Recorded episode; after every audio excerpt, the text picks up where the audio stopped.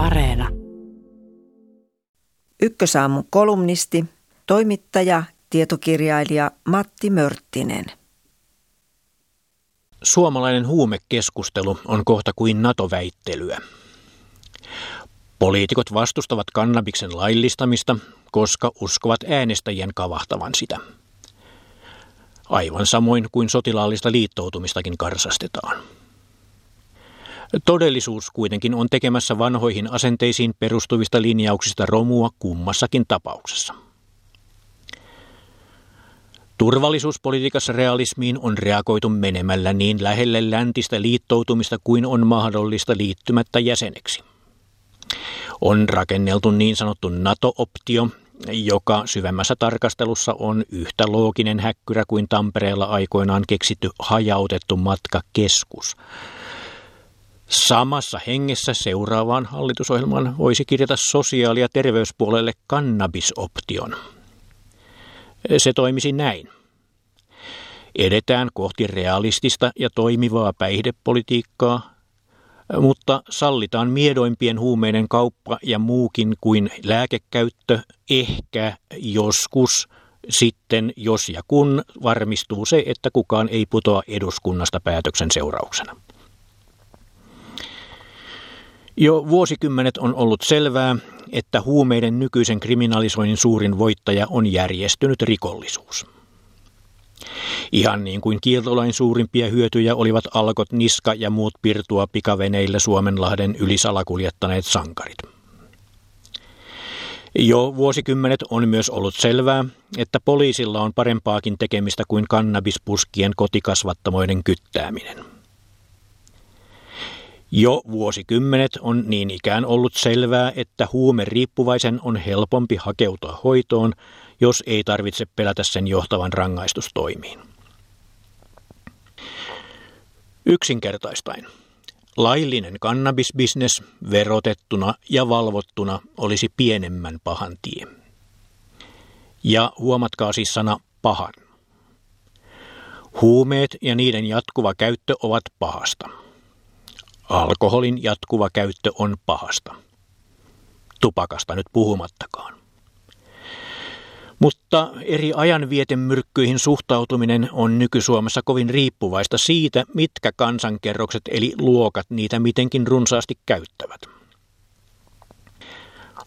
Tupakka on yhä enemmän köyhien ja kouluttamattomien pahe. Sitä on sujuvaa rajoittaa ja ajaa se marginaaliin. Viinalla lautrataan paremmissakin piireissä. Sen saatavuus on koko ajan parantunut ja hintakin pysynyt käytännössä kohtuullisena. Kannabiksen käytön sosiaalisia rakenteita tunnetaan huonosti. Laittomiksi määriteltyjen ilmiöiden tutkiminen on aina vaikeaa. Selvää on toki se, että käyttö painottuu nuoriin suomalaisiin. Ja nuoret äänestävät laiskemmin kuin vanhat. Sen poliitikko toki tietää. Olin 1970-luvulla useissa amerikkalaisissa nuorten kotibileissä. Sain Crazy Finn lisänimen maisteltuani raakaa vodkaa. Paikalliset ryystivät kaljaa ja polttivat pilveä. En poltellut. En ole ajatellut ryhtyä pössyttelemään vanhoilla päivillänikään, vaikka kannabis laillistettaisiin. Eräs aikuinen kollega kertoi aikoinaan saaneensa Amsterdamissa marihuana-kokeilusta niin ahdistavan olon, että pelkäsi henkensä puolesta. Kannabikseen tosiaan liittyy pieni psykoosin ja skitsofrenian laukeamisriski, jos käyttäjällä on niihin alttius. Harvoilla on. Tuskin juuri minulla riskiä on, mutta en välitä ottaa selvää.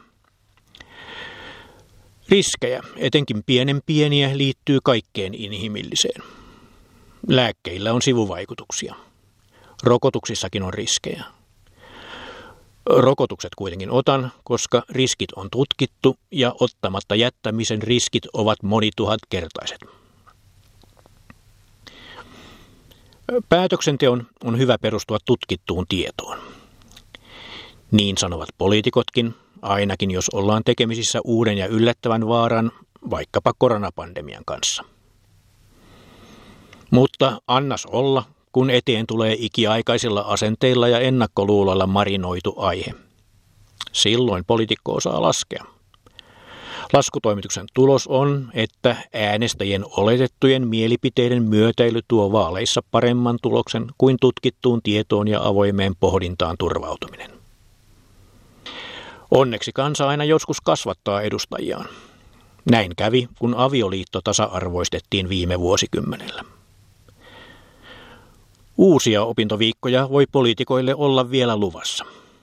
Ainakin pari sopivaa aihetta kurssikokonaisuuksiksi on jo tarjolla opetussuunnitelmiin.